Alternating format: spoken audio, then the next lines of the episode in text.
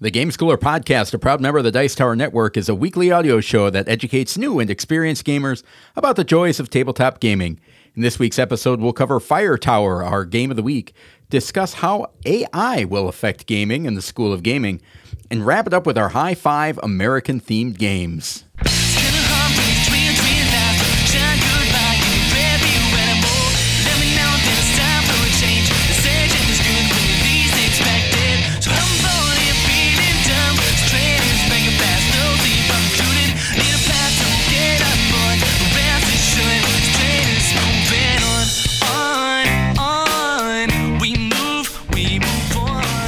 Welcome to the Game Schooler Podcast. I'm your host, Doug Kotecki, along with my co-host, Dr. Michael McCabe. How's How it going, we Michael? doing, Doug? Great, man. Nothing better than summer. I absolutely love the month of July, and it's great to be here on the podcast, talk about games. How about you? Uh, doing good. Everything's busy. It's crazy with vacations and holidays and uh, things going on. So we're trying to get through. Uh, weather's getting hot, I love it. cooling off a little bit. I I like hot weather. I just don't like sweating through a t-shirt. Oh, I sitting love that. Sitting still. I love that. Getting out of the shower and just sweating.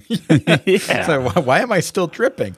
Um, all right. Well, what's new? What's awesome in gaming? Well, where, where to begin? Do we have a giveaway for today, or do we need do. to? Re- No, good, we- we good. do. I had it in following up. Wanted to make sure. Yeah, so we are giving a copy, uh, courtesy of Goliath Games, of Fire Tower, which is our game of the week this week. Uh, note, we are talking about this game of our own volition, and there are no strings attached Oh, no, to why no. we are talking Yeah. about this game or recommending it or saying you should try it. We love the game regardless of of the de- the copy that we're giving away, and we are giving that away to a member of our Discord server. Which, if you're interested, although you're not, won't be eligible for the contest anymore, you can still sign up by going to gameschooler.com slash discord uh, to join a group of like-minded of in- individuals all talking about family gaming and game schooling. Well, mo- mostly like minded, but there's also folks from all across the world and all different professions and backgrounds. So I feel like we have a good. When you say like minded, yep, they're all they're all listeners. I'm Yes. not I'm not throwing anyone under the bus, but I'm There's learning that one weirdo in No, the group. Well, that's me. I'm learning a lot. You know, from our listeners and folks who are on the Discord, and, and that's that's great. Uh, Yes. but the for Discord folks, if you're new to Discord, you do need an invitation link. And Doug, you want to give them that one more time? gameschooler.com slash discord will have a, a link to sign up there and the copy of fire tower is going to sean s who we will be reaching out to to uh, figure out how we can get you that game Congratulations, Sean. yeah so thanks for signing up for the discord and being a part of the conversation there uh, we appreciate that now that was awesome in gaming anything else Yeah, I have something to follow up. Here I am off off on the run sheet. Sorry about that. But also on the Discord, um, you know, last week we talked about games that slipped through the cracks, and I just wanted to follow up because Mortex, uh, a listener and Discord um, friend, talked about Chocolate Factory. And I thought, oh yeah, a, a game Matthew Dunstan and one other human, which escapes my mind at the moment. I should have done before researching, but I thought that that is one that did slip through the cracks. In my opinion, a game I really enjoy. Um, there's a difficulty to it, some tension to it, and I just thought, yeah, that, that, I'm gonna I'm gonna mention that. And then the other one, that one got some serious play in this snowstorm of 2019 It sure did, in when, when we had an inadvertent lock-in at my house Oh, that was fun. The lockdown before the lockdown. um, and then the other game that I cannot believe I'm just seeing all over on the secondary market right now for 20 $25. You know, people are getting ready to go to Gen Con. So they're getting rid of games that they got in Gen Con a year or two Shed ago. mode. Yeah, shed mode is Cape May. That game I'm seeing all. Yeah, over that is a good the one. place on the secondary market. And I just wanted to bring those two uh, gems up because it was came across my desk this week. So Yeah, I wanted to talk about this is completely changing gears, but something that is uh, potentially a negative, but is also awesome when it happens. Oh, Doug's getting crabby. Let's hear it. No, yeah, get off my lawn first. First and foremost, get off my lawn. Second is I love when games that come with fancy inserts give me a diagram on how to put the components back into the box. I need that. And Are you so- being sarcastic? or No, I'm saying that is awesome when a publisher puts that in because right I've on had the side of the box. I've had two uh, games. I will not mention them. One that came with one, Yeah. and one that did not. yeah. And if I have to go online and check three different videos, and hopefully somebody made pictures to figure out, And then print it out and then include it for next time. and then hopefully figure out how these things go into the box that you've clearly spent time designing a, a space for everything. Tell me where it goes. Um, but then I did have a game that did that, yeah. and it's like, oh, this is so much easier. It helps with teardown and and setup and things like that. So it's just a weird. I mean, over the next couple of weeks, I have a couple of of things like this where it's like I appreciate that this is a part of our hobby Yeah. when it happens. Yeah. So Can I jump in on that? Yeah. When Dead Reckoning had a diagram of Yeah. how to put it back in the box, I'm really glad it did because I never would have figured out how to get things back in the box. And we were playing that with uh, Dan, who is in our game group and who also designs inserts. And Dan mentioned a different company that wouldn't allow him to do that because of cost.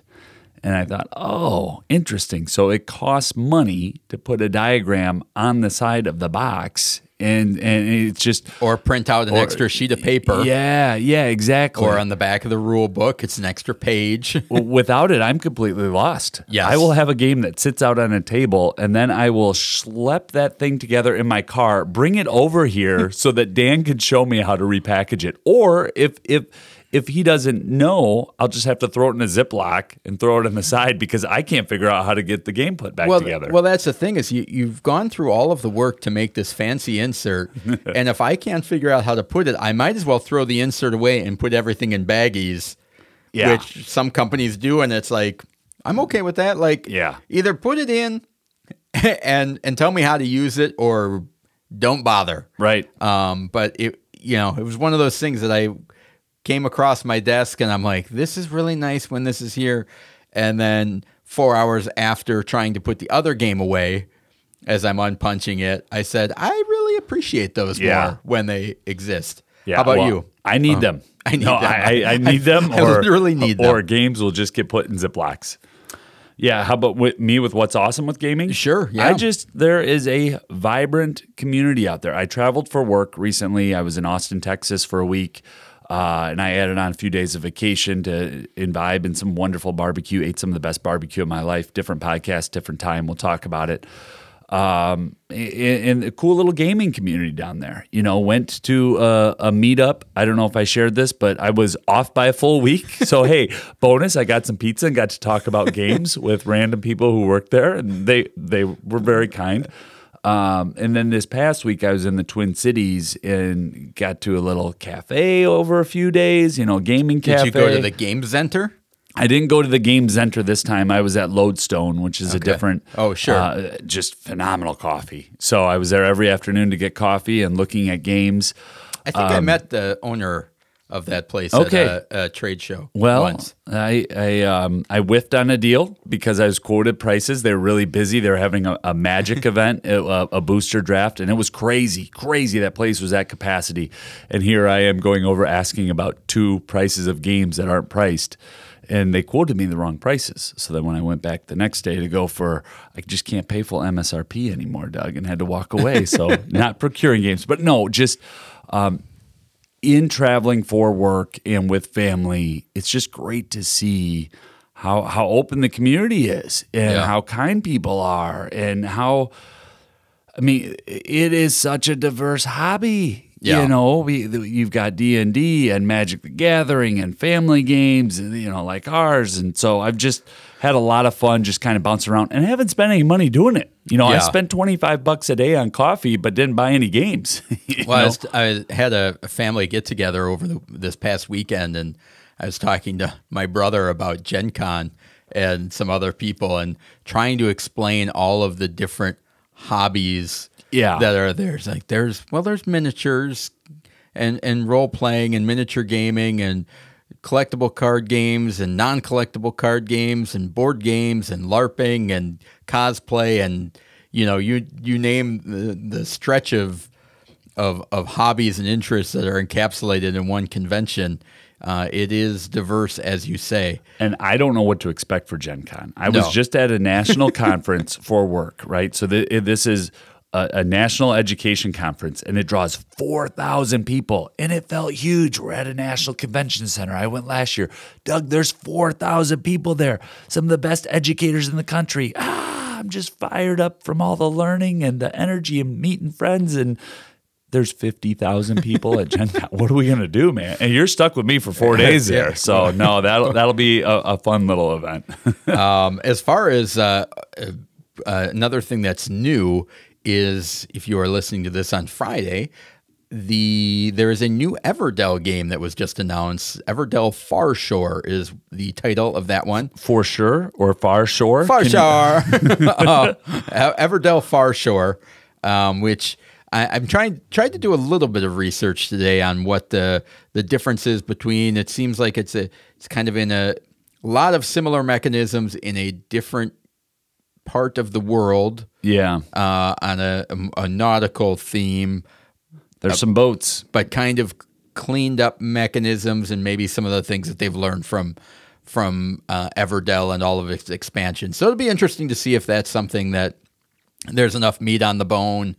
Um, I, I think it may be a great opportunity for somebody that has not gotten or played Everdell yet. It might be a good starting point, um, and and and potentially a definitive edition for those people because of the the learning that's happened over five expansions and a base game of kind of synthesizing those mechanisms down. So Yeah, we'll I'm. I'm excited for it. I love love that game. Love that universe. The boats look cute, and it looks like And li- yeah, little plastic mushrooms. I mean, in- in the might mar- have to get it just for that. in the well, go ahead. Doug. that'll, I'm that'll not come. touching that That'll, that'll come in handy. But it also looks like the card piles um, don't.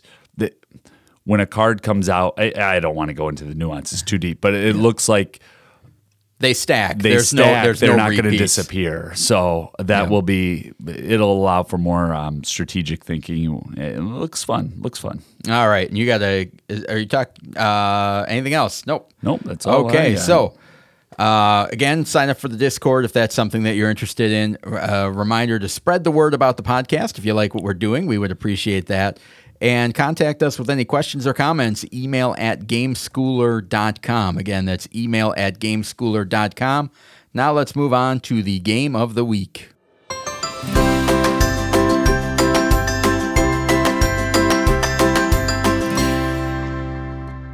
the game of the week. The game of the week is an in depth look at a family friendly game we think you should try if you get the chance. This week's game is Fire Tower. Doug, give us the stats. All right. Originally published in 2019, it was a Kickstarter game by Runaway Parade Games. It is now being published by Goliath Games, and you should see an increased availability of this title. The designer is Samuel Bryant and Gwen Ruel. The art is by Kevin Ruel. Two to four players, 15 to 30 minutes, uh, ages 14 and up and Board Game Geek says eight plus, so there's a little bit of a gap there. I'm sure we'll talk about that shortly. The complexity is a 1.85 out of 5. Fire Tower is a competitive game where players must fight fire with fire. Most firefighting games have a cooperative aspect with players working together to beat back the flames, but in Fire Tower, your only objectives are to protect your own tower and spread the blaze towards your opponents. Action cards allow players to alter the direction of the wind and add varying patterns of fire, water, and defensive barriers to the board. The skill comes in effectively directing the resources in your hand and using sound spatial planning to deploy them. So on your turn, you're going to be doing two things. You are going to um, the the wind is going to be blowing in a certain direction, and you need to add a new fire gem. There's a a stack of four. the The whole board is a grid Yep. and each fire tower is in a corner of the grid. And the center four spaces start the game with fire cubes on them or fire tokens. On your turn, depending on the way the wind is blowing, you're going to add one cube in that direction. Then you can play or take an action from your hand. And you add the cubes to the existing fire. So Yes. the fire is always extending in the direction of the wind. Um, so then you play a card from your hand. These things can, the cards can change the direction of the wind. So, for example, if it's blowing towards you, you might want to change the direction of the wind. You can add fire uh, to spaces adjacent to existing fire. You can add uh, little barriers that can prevent fire from traveling through it. And you can use water to put out fire that is close to you. Uh, when uh, say, for example, you're playing in a three player game. When a fire gets into the fire space and the fire tower of a player, they are eliminated. The person that caused the elimination gets to collect all of the cards from the, the player that they eliminated and, and choose which ones they want to keep. And then that player becomes a ghost or a spear. What do they call it? Shadow. Yeah, Shadow of the Wood. Shadow of the Wood. They're not out of the game, but they'll be playing different no, They're turns. chief jerkhead. They're So- they're just trying to be the last one standing. Yeah. So interestingly, so you're not eliminated, but the Shadow of the Wood, similar to a game like Bang, only wins if they're the last one standing, but they have to eliminate all remaining players at the same time. Right. So, So if for- I, for example, if I'm the Shadow of the Wood and Michael and Dan are left in the game, if on my turn I can eliminate Dan, Michael, I get one extra turn, and if I can eliminate Dan in that turn, I win. If I don't, Dan would win. And hypothetically, in this imaginary imaginary scenario, which actually did happen and angered me greatly and had me fall in love deeply with the game, I did not win. Doug did not win, but he was eliminated. I was in the lead big time. And I'm going to jump right into what I really like about this game. The person that gets into the lead, it it's difficult to stay in the lead because there are some wonderful catch-up mechanisms of just naturally people are going to gang up on you and, Yeah. and, and ensure that you cannot stay in the lead. Uh, plays really well at three and four players for that. Yeah, and there's some uh, uh, extra cards like oh, a bucket that allows you to remove. You know, normally you can't remove uh, tile or fire tokens from your fire gems from your tower area. Uh, your bucket allows you to get rid of some of those. There's different things like that. I don't want to get into every you know specific nuance part of the game, but this game is one of the real good things about this game is it sets up almost instantly. Yeah. There's very minimal setup. It plays fast. Uh, the other thing that I really like about it is that the action cards include grids and basically visually explain what the card and the text and the they do. So The graphic direction is flawless. so it come it, it eliminates the need that happens in a lot of games where you're like, oh, what does this symbol mean? Hand me that sheet, and everybody's passing a sheet around. This is a car the game where everything makes sense on the card that you don't need to do that. Yeah, can I such say a slightly part. a different way? Yeah. This is a game where if one person at the table has played it before, you never have to go to the rule book. Yeah. It, it, it, it there's a simplicity to it where you can just explain to people what's happening while you're playing and still play the game all out. You don't have to nerf it on anybody because you're an experienced player. The game Yeah. just seems so well balanced based on the cards that are in there and how the game unfolds from turn to turn. Well, and the first time that we played this, I was eliminated rather quickly. And it was one of those things where I was like, oh, this kind of stinks. Yeah. But that turn as the shadow of the wood is really cool. You're rolling a dice and it's telling you basically what you can do. You don't have action cards anymore. You roll a die. But it was interesting and what I really liked about it is one that it there is no player elimination. So I was still active in the game. And the way that it's set up, it eliminates king making. Yep. So it's in my best interest to make sure that the remaining players are beating themselves up equally. Otherwise, I have no chance to win. Where a lot of games may have that, but it's like, oh, I hate Michael because he knocked me out. So I'm just going to attack him and let Dan win. You, A- c- you- and it cuts down on racing too, racing to the finish. I might have knocked you out early, but by knocking you out early, I now have built in an enemy, right? And- Well, not. I don't think so. I disagree with that because I think that there's it, by knocking me out early, you get my cards, so you get benefits. So that early game, there's no the incentive is to to attack someone right away and get them out. And then once I'm the, it it serves me no purpose if I'm knocked out to just go after and attack you because then I'm going to for sure lose. Yeah. There's still a chance for me to win the game, but in order to do that, I have to attack everybody equally so I can take them out in consecutive turns at all at once. Cool. And so I like that that there is no I'm going to hit you back because you knocked me out and I don't care about the game anymore.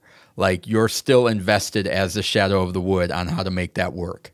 So I've played this game with adults more than my own kids. Yeah. And every game has been very memorable. I mean, the, the game just has um, a competitiveness to it that that it, it stays with me. I enjoy even when things don't go my way. How how have your experiences with this game been when you've played with your kids or with with with children? I haven't. I'm I'm Okay. I'm, in, I'm curious on the idea I didn't mean to say you up there. I thought that, no, that- yeah, no, I yep, haven't yep. haven't gotten a chance to get this one to the table. Yep. It's one that I think that there's an irony to the concept of a game that is almost entirely take that is more forgiving to younger players than a game that has occasional take that Yeah. elements, right? Yeah, they're So- used to it. so this game, because the whole thing is just attacking your opponents, I think the sting of the take that is lessened as opposed to well, every fourth turn I might do something that screws you up and throw totally throws you off course. This one you are on your heels in defense mode the entire time, um, which I think would be helpful for kids. Sure. Have you played with your kids? No, not yet. It's it's coming up. It's been on the next up shelf for weeks, um, and I've talked about it. I've played through parts of it. We just haven't played a full game game yet. Um, this is a game that I'm actively preparing to bring into Board Game Club in the fall. I have a, a group of they will be uh, seventh grade, you know, thirteen year old boys that are going to dominate this game week in and week out. They played just one in Dinosaur Tea Party, and I and one of them is a neighbor. I've already talked to him about it. Like, hey, I've got a perfect game for you. I can just tell by how how close this group of, of young guys is and how the game uh, is with our game group. Where Yeah. I think it's going to be great in the middle school board game club. Well, that's the only thing I have is um, is a concern is the idea of how that would do in a, a board game club, depending on who the grouping is. So it's like if you've got a group of people that are used to playing together and they're I don't want to say cutthroat, but they're used to that style of you know if it's if, if four four seventh grade boys they're just going to rip up on each other and have fine have a good time. If you take three of those boys out and put someone else in there that's a little shy, Yeah, The- it could be completely it could be a disaster. But I'm talking about a group that plays Little League Baseball oh, together, Oh, yeah. plays basketball together, and when they see this game and just how the fire pieces pop, I think it will work great. But to your point, I couldn't agree with you more. This could be this is group dependent because I mean you're battling. Yeah. This, this is competitive, and they're there. It does not feel good to get eliminated in this game. No, I think this is one that's going to be uh, whether you're a teacher, a counselor, or a parent, knowing the kids that you're introducing it to. Yeah. This is not something that either you or I would bring into a board game club completely blind without knowing the people. And it's like, oh, this is your first time at board game club. Let's play Fire Tower. Not going to happen. No, that's, a really be- good point, Doug. That, that would be a disaster or a potential disaster. Yeah. That's one of those things where it's like it could go great. It could be I'm never coming back and I've just felt attacked and not great. So um, that's just one of the things that's the nature of any take that Yeah. game to kind of put out there. But I think with the right group and and kids that aren't taking this so seriously or and are I don't want to say more outgoing, but are used to that attacking nature, I think this game would be a home run. yeah, And I also think that like, you know, my girl girls are not huge take that, but because the whole thing is take that, it it kind of crosses over into a different territory. Sure. And maybe it's a when we talk about group dependent, maybe it's the nature, not necessarily the game, the nature of the players. Yeah. So if you have, uh, you know, kids that are hooting and hollering and really slamming it down, it's like, yeah, you're eliminated. I'm, just, I'm just going to do the, you know, more vocal. That could probably be more detrimental than the actual gameplay. Um, that take that elements that are confined to the gameplay. Because I can see this playing with my kids and them not being bothered by it, unless you start razzing somebody about it, and then it could potentially be an issue, right? Yeah, overly competitive. No, I, I so I took this to our family trip, and I only took a handful of games this weekend, thinking we're gonna play Fire Tower, and because of what you are talking about, I kept it in the bag and said, "No, we're gonna play that as a as a nuclear family first before we bring that out to the cousins because." Yeah. There, there, there's an intensity with with the competitiveness of it that I, so, for new listeners, Doug and I each have three daughters. My, my daughters are aged 7, 11, and 14. And it, this works. This game will work for my family. The only reason it won't work with my seven year old right now is because of the amount of text. The cards yeah. all have anywhere from six to eight words on them that require a level of comprehension that my seven year old just isn't at yet. But once she plays three or four times, she'll have the cards memorized and, and she'll be good to go. Uh, so it was that that text barrier with I didn't want to make the cousins cry. So I, you know, if we were talking two weeks ago, I might disagree with your point, except this was the experience that I just had this past weekend with this game. Yeah. And then it was, well, we're going to play this as a family first. Then we'll take it out to the cousins yeah. so we yeah. know who's going to like and who's not. It's not going to be a fit for everybody, but for people who do love to compete and love to get after a game, I think Fire Tower's perfect. Yeah, and I think that's a good good advice is the idea of um, playing it in a safe space mm-hmm. that you're controlling first before you branch out. You know, and and maybe it's one of those that if you are bringing it to a game club and it is new gamers or a mixture, it's like this is a game that you s- kind of sit there and facilitate and kind of gauge and keep track of where people are mentally yeah. as the game is going on and kind of make sure that things don't get out of hand until everybody's comfortable with the rules, the game, how fast it plays, and what they're in for. Because if you're going into this just straight out of the, the box, it may be intimidating depending on how you're playing. And I think that's a, good thing to just kind of be a little referee for yeah. uh, an introductory game. But thematically, it makes perfect sense. Fire yeah. is aggressive. Fire is unpredictable. Fire is yeah. going to move with the wind. And so we've just spent, you know, the last seven or eight minutes talking about where it might or might not fit with kiddos. I think with adults, this thing fits great in a game group when you just need a, a quick game, right? Yeah. You can have it set up and put back in the box in 45 minutes and have a great experience. And it also is one of those games that can work with couples if you mm. have a group that's coming over and maybe they play games, maybe they don't, maybe one of them does, one of them doesn't.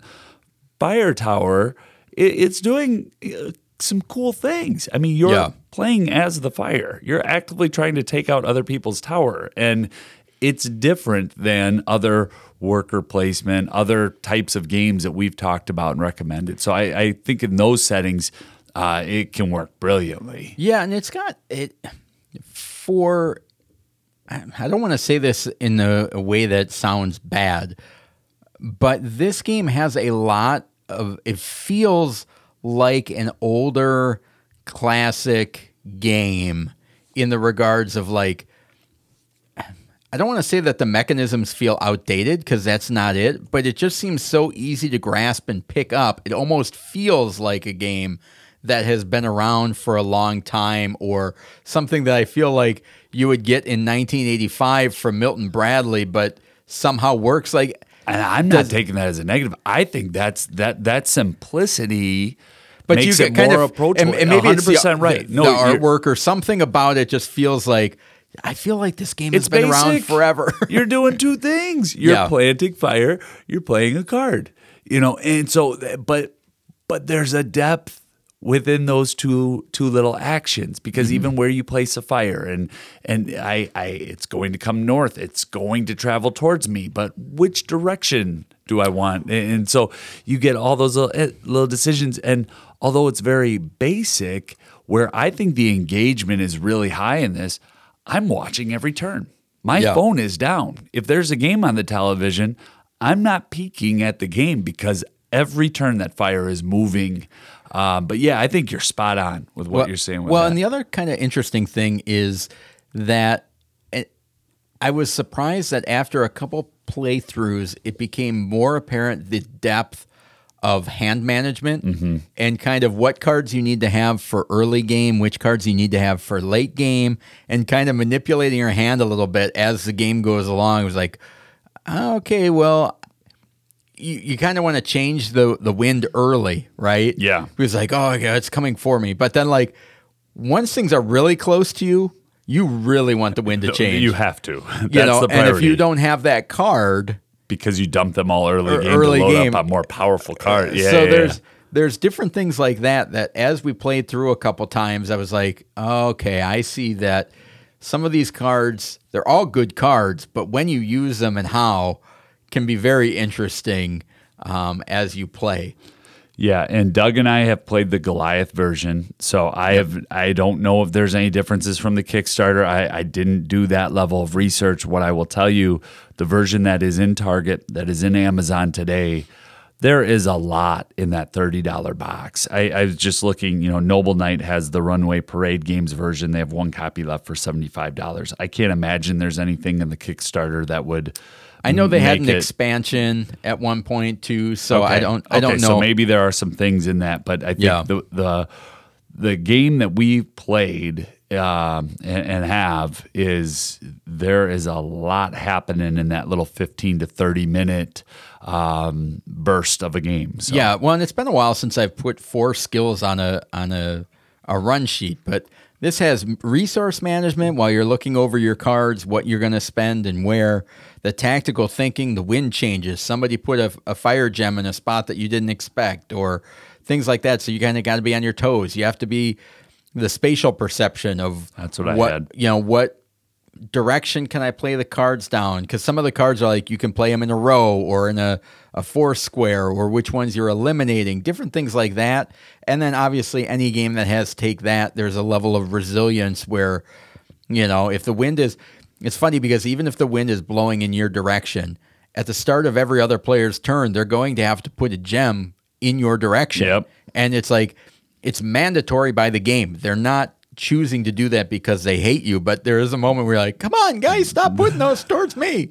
You know, like Why you come at my tower? change the wind. Um, Yeah, the the other place where there's resource management is just knowing when to use your bucket card. You're Mm. you're dealt one bucket card at the start of the game and allows you to clear off multiple fire. I think is it three fire that allows you to to take out in a straight line, and it's like from your tower, in your tower. yeah, it's the it's only like- time you can get. Oh, when should I use this? Yeah. When should I? u- And so there's uh, multiple levels of, of resource management and and certainly spatial perception in here. The the other skill um, th- that I had is just observation, a game that rewards careful watching of details and behaviors in order to understand or arrive at a judgment.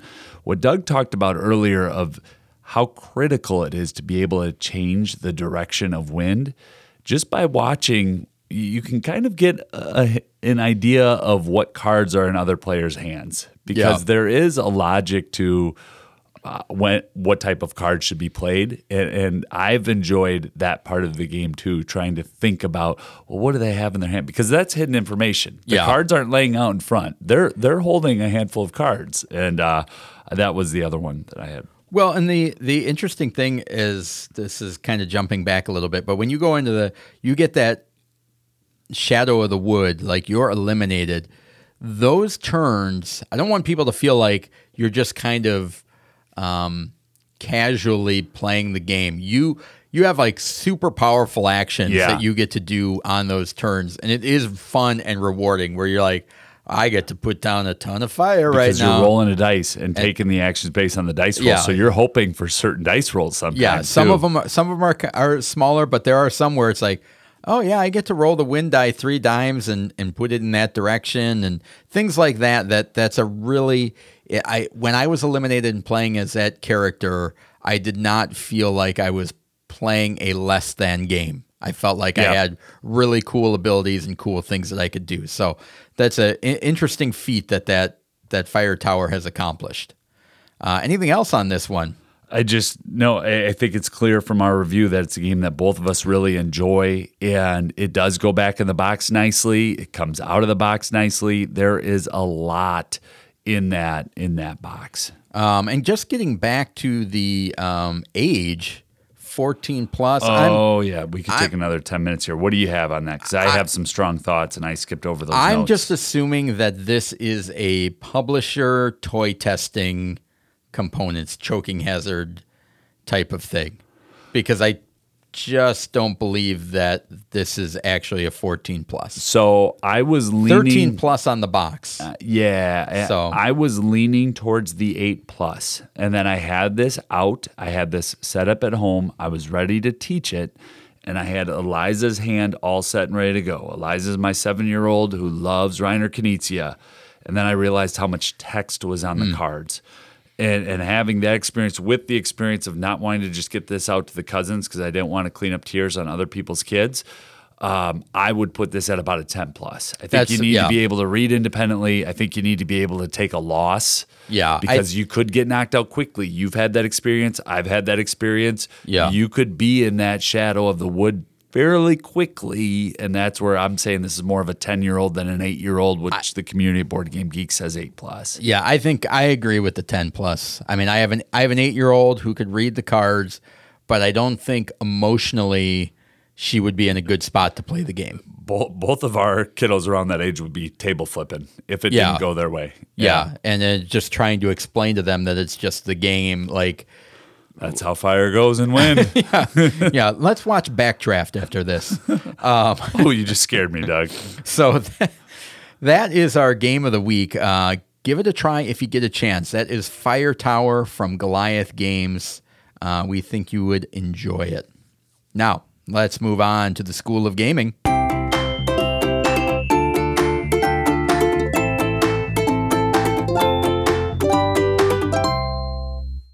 The School of Gaming. In the School of Gaming, we discuss concepts, keywords, etiquette, and helpful ideas in the world of gaming. This week, we'll be using our imagination as we discuss how will artificial intelligence AI affect gaming. It will not. End of segment. No. um, this came up with uh, this concept. Of course, everybody's talking about AI art and things like that. But I came across a, a forum post that I thought was very fascinating. I wanted to get your take on it. But the idea of using like Chat GPT as a personal rule reference Yeah. and the idea of okay if you could load in instruction manuals and teach the ai to learn all of the games the rules to then instead of going to board game geek and saying what happens if i cross this blue line and just type it in and then immediately get an answer back That's is yeah. very intriguing to me um, obviously there's a bunch of different ways but is that's the first thing that i've heard of that i thought that would be cool Yeah, and it's interesting. I'm not familiar with the forum, and maybe I am, but I, I, not. You and I haven't had this specific conversation. But the one bullet point I came into this segment with is rules and setup in ways we have not yet imagined. yeah So similar to what you talked about at the very opening segment about getting stuff back into a box, um, but the the in game in action rules situation, I think, is one where artificial intelligence could really help with gameplay. I know there are so many times where I'm playing a game solo and I'm playing it to learn the game so that I can hopefully play it with my game group or family. And I'm bogged down for 15 minutes on one exception rule yeah uh, you know, where I've, I've gone to Board Game Geek, I've gone to Google, but I'm not quite getting the essence of what am I to do next. And I think something that has an algorithm that's, you know, what do you have? I'm just I'm thinking about like asking Siri or something about a rules clarification, and then the it's not good, Doug. the thing coming back and saying the designer has not uh, created a scenario such as this, so I don't have an answer. No, I- I went through this The, in- the designer has not prepared me for this question. you know, it was like New Year's of this year. I'm playing Carnegie and uh, playing it solo, and I went through this for like a half hour, and I just wanted to do it right because I'm I'm I'm a rule following gamer suddenly, and I want to know what I need to do, and I can't, and I just wonder if AI will help with some of those situations. Oh, I think it definitely, uh, especially the simple. Like if I can, if I can hold my watch and and ask a question and immediately get a response that even even isn't necessarily okay. We had this happen and then this happened. How do these resolve? But simply like, you know, what happens when this happens or whatever things that are in the basic rules that sometimes like where is that in the book? And you're looking Yeah. for like ah no it's not there. Is it here? That type of stuff. Not even those like I I think the rules should be interpreted this way and I think they should be interpreted that way that type of thing. More of this was in the rule book. Where's where that was sentence it in and the what 36 pages? yeah what is it I think could be huge um, do you think AI could write rules better I don't. I'm not going to go that far right now. Eventually, eventually, yes, eventually. I almost feel like the amount of information that you would have to put in to make the AI generate rules, you've already written the rules in some ways, right? Yes, but if you, I, I'm thinking now across languages, right? Oh, Where sure, a lot of go. my rules breakdown happen are the game was initially written in, in German or in Polish, and then it's translated over into English, and it's it, it could be it's my understanding, Yeah, right? And yeah. that's where I think it, it will really help eventually, sooner rather than later.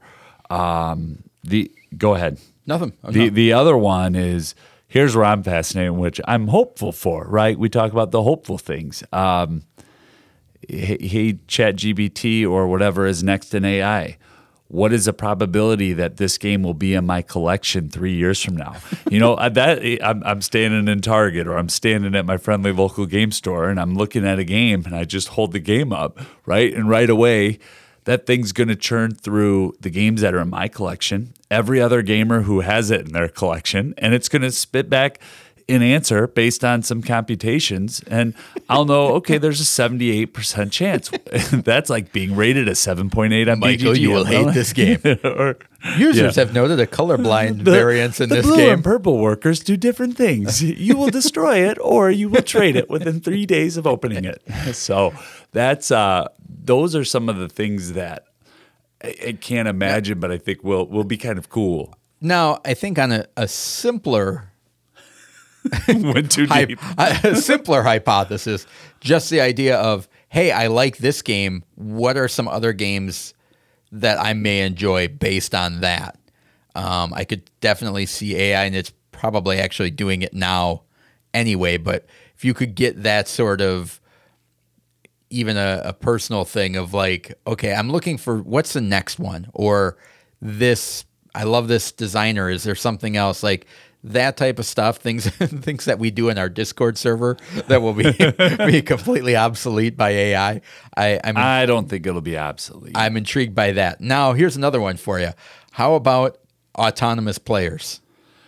Yeah, so this is one that I've been listening to and thinking about. Um, I'm leaning towards no, I'm not going to like that, but probably thinking, yeah, I'll be doing quite a bit of that, uh, especially to learn a game so that I can then teach a game and play a game with other people. I, I, I can, and the other way where I'm coming with that, I've walked by this game in my collection for the last year and a half. The only way I'm going to play this game is if I play with two AI bots, right? Set it up on the table.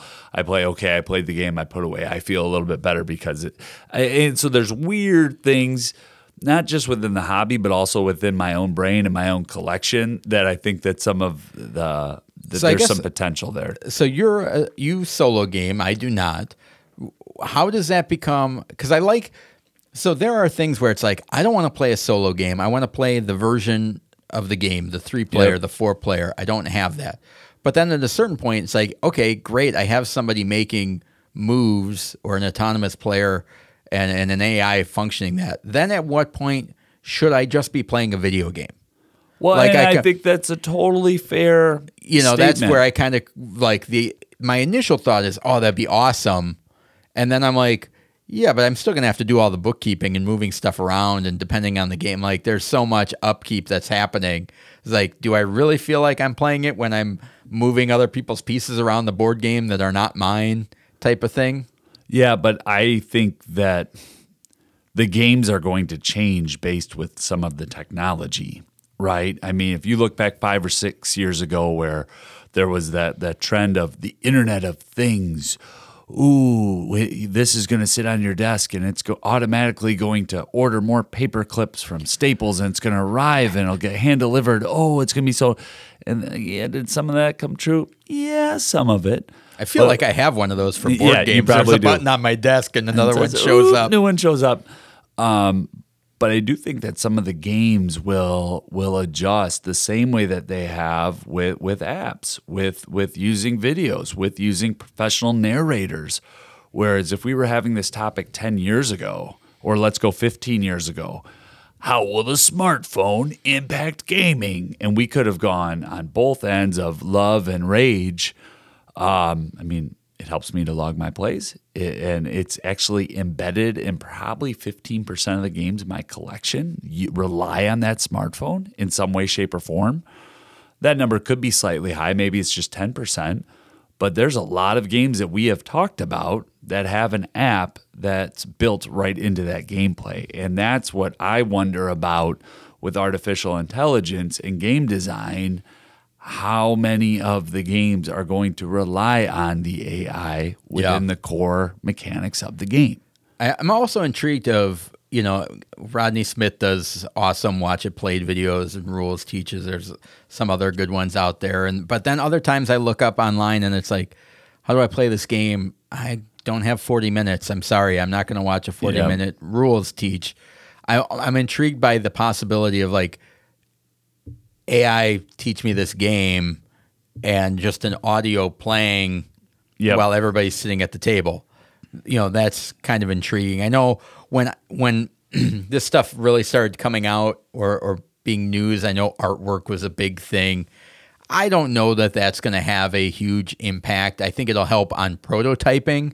Um, I think there's always going to be uh, I, I think from a, a consumer aspect, I don't think I will care whether AI the art is AI generated or by a person. Like if you love Vincent Dutrait or you love Beth Sobel or something like that, like I love both of them. you know, you are you may be drawn to those games. Yeah. Um and, and that artwork at the same time it's like That's a whole different school of gaming I'm. I'm not Yeah. I'm not I don't know who half the people that are doing the artwork on the games that I love anyway. Sure. So it's like whether if you told me half of the games in my collection have AI generated art, I'd be like, okay, Okay. you know. So Yeah. um, I mean, They don't yet, Doug. They, don't, yet. Yes. So I, I'm not sure how that'll impact. I'm curious to see what other people think about this on uh, on our Discord and, and where you know other aspects that maybe we haven't thought of. But it, it did intrigue me the idea of having a personal rule a personal rules lawyer Sure. at hand. Now, do you think? Uh, do you think it, with the emergence of AI, another technology embedded in our lives, that it could lead to more gamers? So I guess one thing that I'm kind of positing here is that, you know, the more that technology just creeps into every phase of our life, the more that people actually want to interact with cardboard, plastic, wooden bits and and written rules and humans to play board games. Or is that uh, do, do I think it will increase the? yeah, number of gamers will come in as as technology continues to increase in our daily life? I think that's a. I think possibly. I mean, I think the growth of the hobby is based entirely off of that that need for a, a reconnection and and a simplified um, social activity. Yeah. That that board gaming provides. I, I do think it's going to be one of those areas that's similar to what you were talking about with the smartphone, where everybody when the smartphone came out and the first game that implemented a smartphone and everybody panicked of like all of our games are going to need smartphones and who's going to what if people don't have smartphones and what if they don't upgrade the service or what like there's all these concerns and like you said like the grand scheme of the number of games that I have that actually require now I'm not Yeah. talking about the the app makes it Enhance easy and to require two different things. Yes. Yeah. So the number of games that I have that require our smartphone are probably 1% of 600 games that I have that I, I can think of off the top of my head. It's not a lot. the one percent of your entire collection is 600 games. Did I hear that correctly? Could be. I haven't counted it in a while.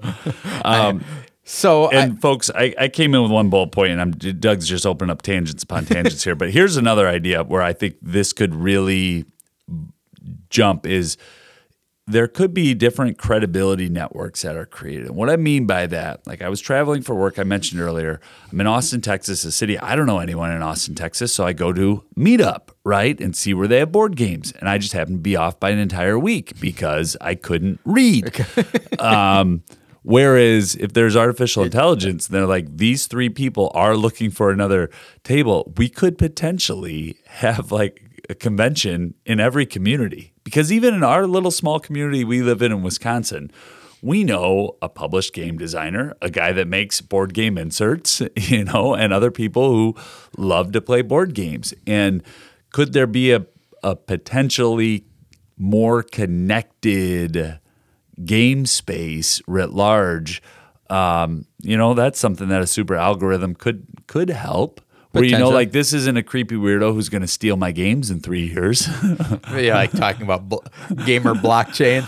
Well, this guy comes from a reputable Yeah, source. exactly, with a little bit of Minority Report in there. Yeah, yeah, yeah, exactly. With your social credit score, I can predict that, that you're going to pick a good gamer. Um, what do you think it's po- do you think it's possible that a AI could design a complete game? Yes, hundred percent. Yes, that I would play and love and enjoy. And I also You're, think you're, that- you're putting that also on top that you will play and love and enjoy. Sure.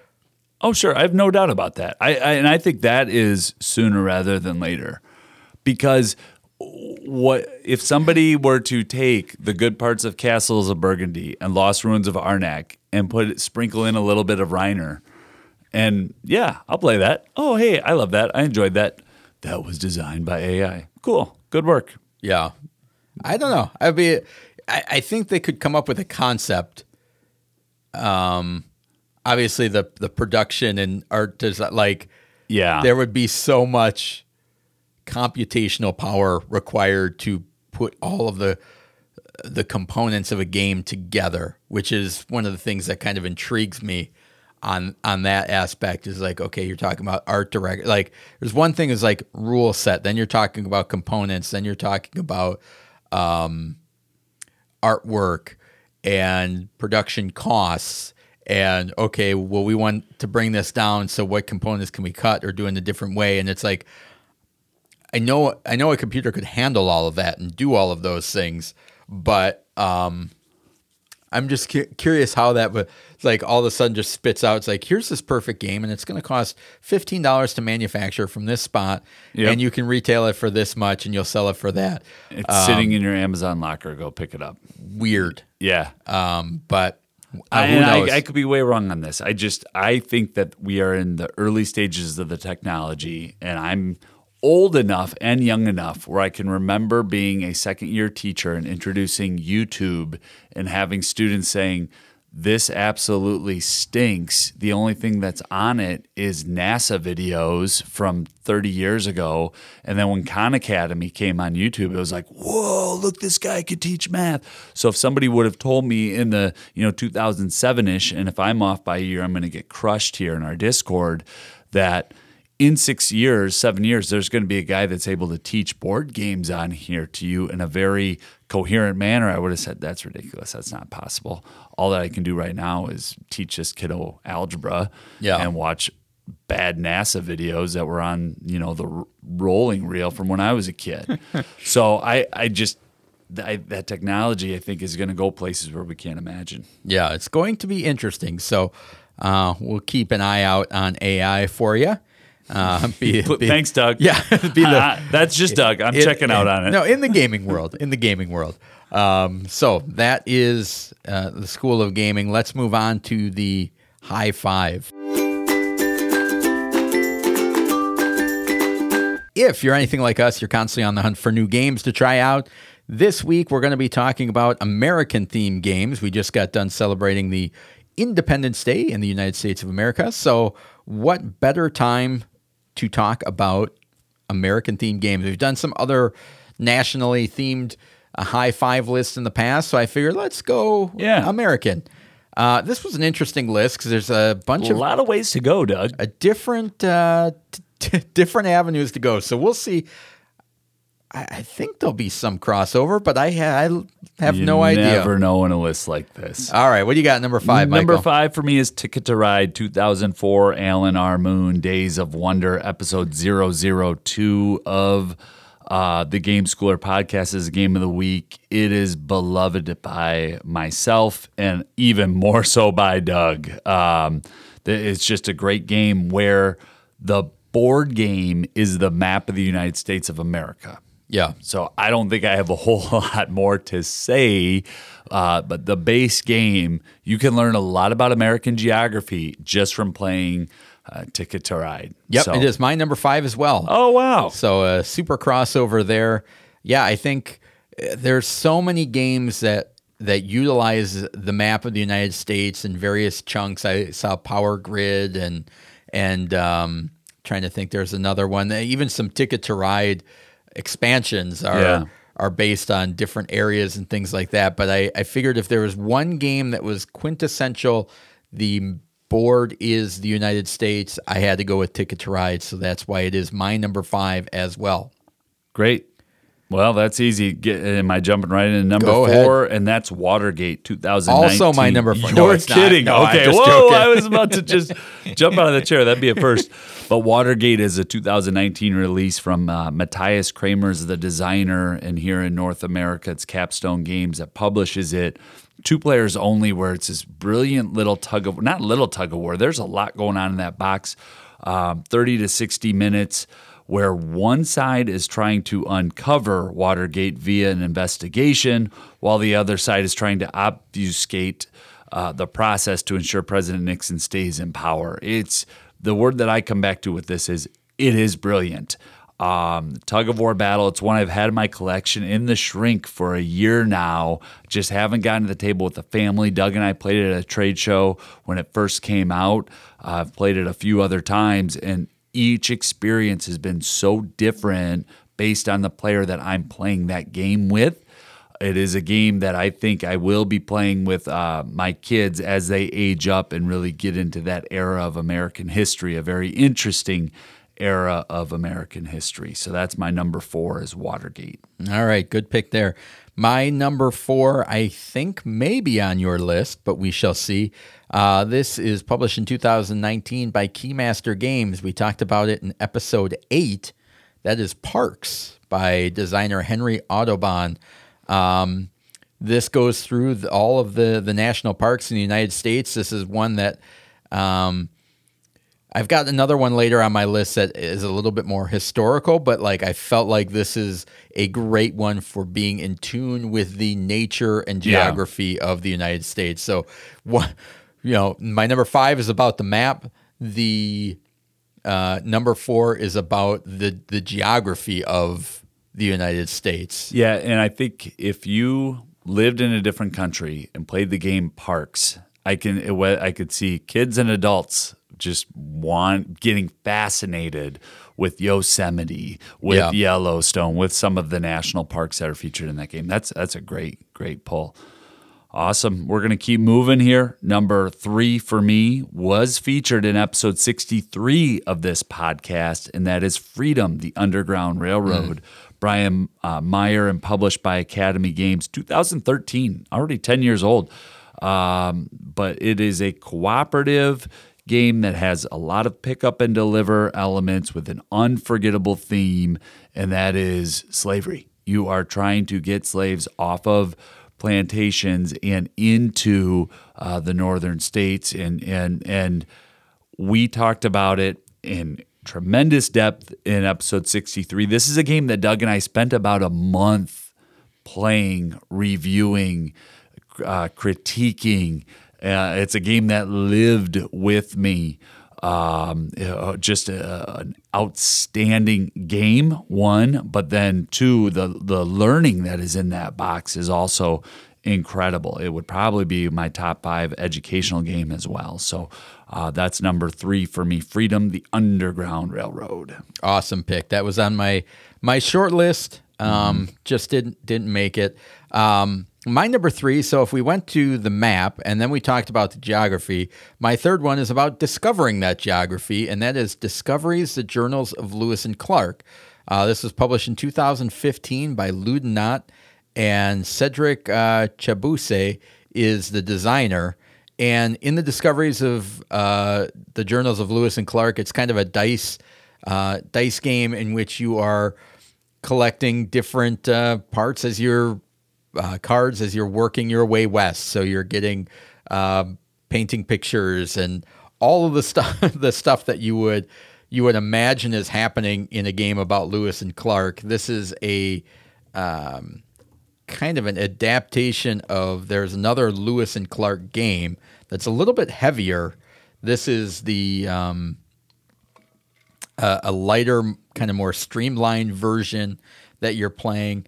Um, your goal is to compile as much knowledge as possible in your journal uh, as you advance the science through your discoveries. So you're you're rolling dice and, and and placing them on the board, and it's just it's got Vincent Dutrait artwork, really vibrant game that that I've enjoyed. So awesome. That is my number three, the discoveries, the journals of Lewis and Clark. So there were multiple Lewis and Clark games right around 2015, similar to having multiple games on Charles Darwin in 2022, 2023. Yes, yeah. except I believe these were by the same okay designer or okay. like it's the same publishing team. Uh, yeah, they're both yeah. by Ludonaute. Yeah, they're the same designer. Cool. Uh, and the original Lewis and Clark: The Expedition came out in 2013. So. And which one's on your list? Sorry, the, the discoveries, discoveries, the journals of. Lewis and Clark. So that one came out two years later. Is a little bit the difference in complexity is the expedition, which was the original one, is a 3.34, and Discoveries is a 2.36. So a much simpler game.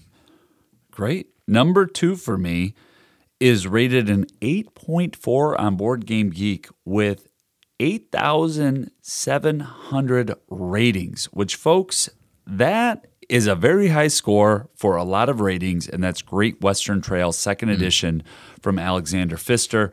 Artist is Chris Quilliams, another beautifully um, just great production and design. Eggertspiele is a publisher. Uh, one to four players.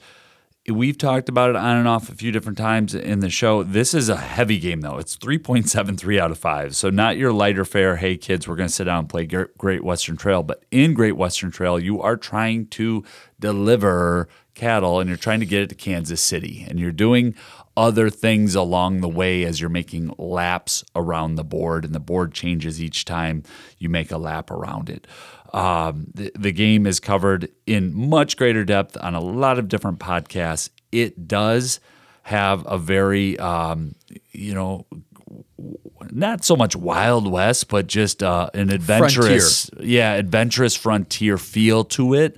Uh, there's uh, two other versions. There's an Argentina version, and then there's a New Zealand one, which I'm hoping to pick up at Gen Con um, version as well. So uh, I'm not as familiar with those other versions, but in this version, it, it does very much lean into that um, um, Frontier West mode. So that's my number two. All right, cool. My number two is uh, we talked about in episode 72 and that is Campaign Trail, published in 2019, currently published by Grey Fox Games, uh, designers David Cornelius, Nathan Cornelius, and Jeff Cornelius. Uh, this is the American election system in a box the the way that you travel around the board and try and gain voters and register voters and then get them and, and, and have majorities in states. It's got this really cool scoring track as as you have a majority in a state, you move it to your board and it's automatically calculating electoral votes for you. So there's no math involved. and the way that the politics work, where you're trying to, you know, you can put out national ads uh, from where you're at, or you can campaign locally, and you're kind of restricted to a two or three state area, and just And you can put those ads out based on specific issues to try to get different demographics, yeah, different Yeah. states, and there's uh, two two debate rounds which are interesting. All of the cards that come in the game are like multi-use, so you have to pick out which action on the card you want to use. And it's the other thing that's really cool about this game is the the setup. I can play this as two players, just head to head. I can play it as two player teams where I have a, a president and a vice president against another president and vice president. You can have three presidents from different parties going. So it's got a lot Plays of one to variety. six. Yeah, it's then- really cool. Yeah, that's my number one. Uh, this game, I don't talk about it often, but my undergrad is in political science, and playing this game, I I knew why I spent a good chunk of a few years studying political science because I love how the systems come together in this game. Uh, again, the board is the American map, but what's different, different issues play out in different parts of the country. Um, and it just does a nice job of featuring our political system without getting into politics Yeah. if I have a brother in law who is on one side of the aisle and a brother in law who won't talk to my other brother in law because he's on the other side of the aisle, this would be a perfect game to play. We could actually get through the whole game and and and have um, uh, there there's it's Well, it's the a way that- civil Yeah, the way that they handle the issues in this game is, for example, a state might have a, a strong interest in the issue of healthcare or education, but nobody is saying what side of that yeah they're You're coming down. it. cubes It's down ju- to try to get your just an- party in. It's just an issue. Yeah. You know, so the idea of like, oh, well, you have to be this side, and that and that means that you're fighting for that or whatever doesn't come up because it's literally just Illinois cares about healthcare. Yeah. You go and and do ads on healthcare. So I, I think they do a really good job of handling it, especially you know with how toxic that that climate has become. The way that they're able to skirt that is really remarkable. And but the other thing that it just features for me is we are a nation that is built on having different priorities, and we can call them issues, we can call Yeah. them policies, but different places have different priorities, and this map shows that visually um, in a way that that I've just really enjoyed. So if you're somebody who likes uh, historical games or playing games where you can really take on a role, uh, the debate part of this game. Go back and listen. What episode was that? 72. 72, where we talk more about Campaign Trail because um, it, it's it's my number one uh, American game. All right, my number one is uh, I think I talked about it either last week or the week before. That's America uh, by America. Hard to argue with that. Uh, yeah, uh, from 2016, Bezier Games, designed by Ted Alspach and Friedemann Friese. This is a, a, a trivia style game in which you're putting cubes out on the board, but you're getting points for adjacency. You don't always have to be correct. Uh, it might be, for example, uh, you know how how by how big was the biggest American pie ever uh, baked, and where does Johnny Appleseed come from, and something along those lines. There's like three questions on every card, and they're all based on history, American pop culture, and uh, just does a really good job, I think, of kind of having, if I were going to say Americana, Yeah. you know, the the theme of America. I, I think that game really fits the bill well. It may be hard to get now, but uh, just a really cool game that I've enjoyed every time I played it. Uh, I love those trivia games where you can be rewarded for good observation and not necessarily having to know every fact. Uh, being a good guesstimator too. Um, any um, honorable mentions for you? Well, two honorable mentions, but I haven't played either one of them. And one of them I'm not sure I will ever play, but it is all over the hotness right now, and that is Mr. President, the American You will never presidency play that. 2001 to 2020. It's a solo only, you never know. oh, it is. Yeah, Oh, it's all a- it's three, a- 300 to 600 minutes of it. 300 yeah you're familiar with it um, but I probably will never play it because there's too many other games that I want to play. This would be like if there was a next lockdown, and you know. Uh, but then the other one is Votes for Women, and I have not played that yet. I almost bought it this weekend, but I could not. I couldn't get the seventy four ninety nine out of my wallet. That was just a little too much, but that has been uh, it won an award for uh, best board game of the year, Golden Geek. Um, but just looking at uh, the suffrage in, the 19th Amendment in a, a similar way to um, to campaign trail just has has a similar vibe uh, f- for me. So that's that's one that I'll I'll want to check out down the road. All right, I've got uh, Timeline. There's two versions that came out of Timeline, which is a uh, basically, you're just playing cards down and, and, trying to put them in the correct order and get rid of all of your cards in your hand. There was an Americana one that came out and an American history one. Uh, so both of those in line with America, but still America the game, not yeah. the country. Um, but I thought America the game was a better representation of that that concept. Um, and then the other one I have is Founding Fathers which I didn't put on the list just because I've not played the complete game of it. But if you are interested in the the creation of the the the Constitution and the Articles, uh, it's a great game for that. And I, I enjoyed my initial playthrough of it. Um, certainly, you can't get more American than than the founding fathers and the creation of our government. So that's our high five American themed games. Uh, I want to remind you before we go to subscribe to the podcast if you haven't already. Like us on Facebook and follow us on Twitter at GameSchoolerU. Next week, we're going to be talking about ice cool gamer credibility or sales, which is more important, and our fanciest games in our collections. Thank you so much for spending the last hour or so with us. We truly appreciate it. Now get out there and keep gaming.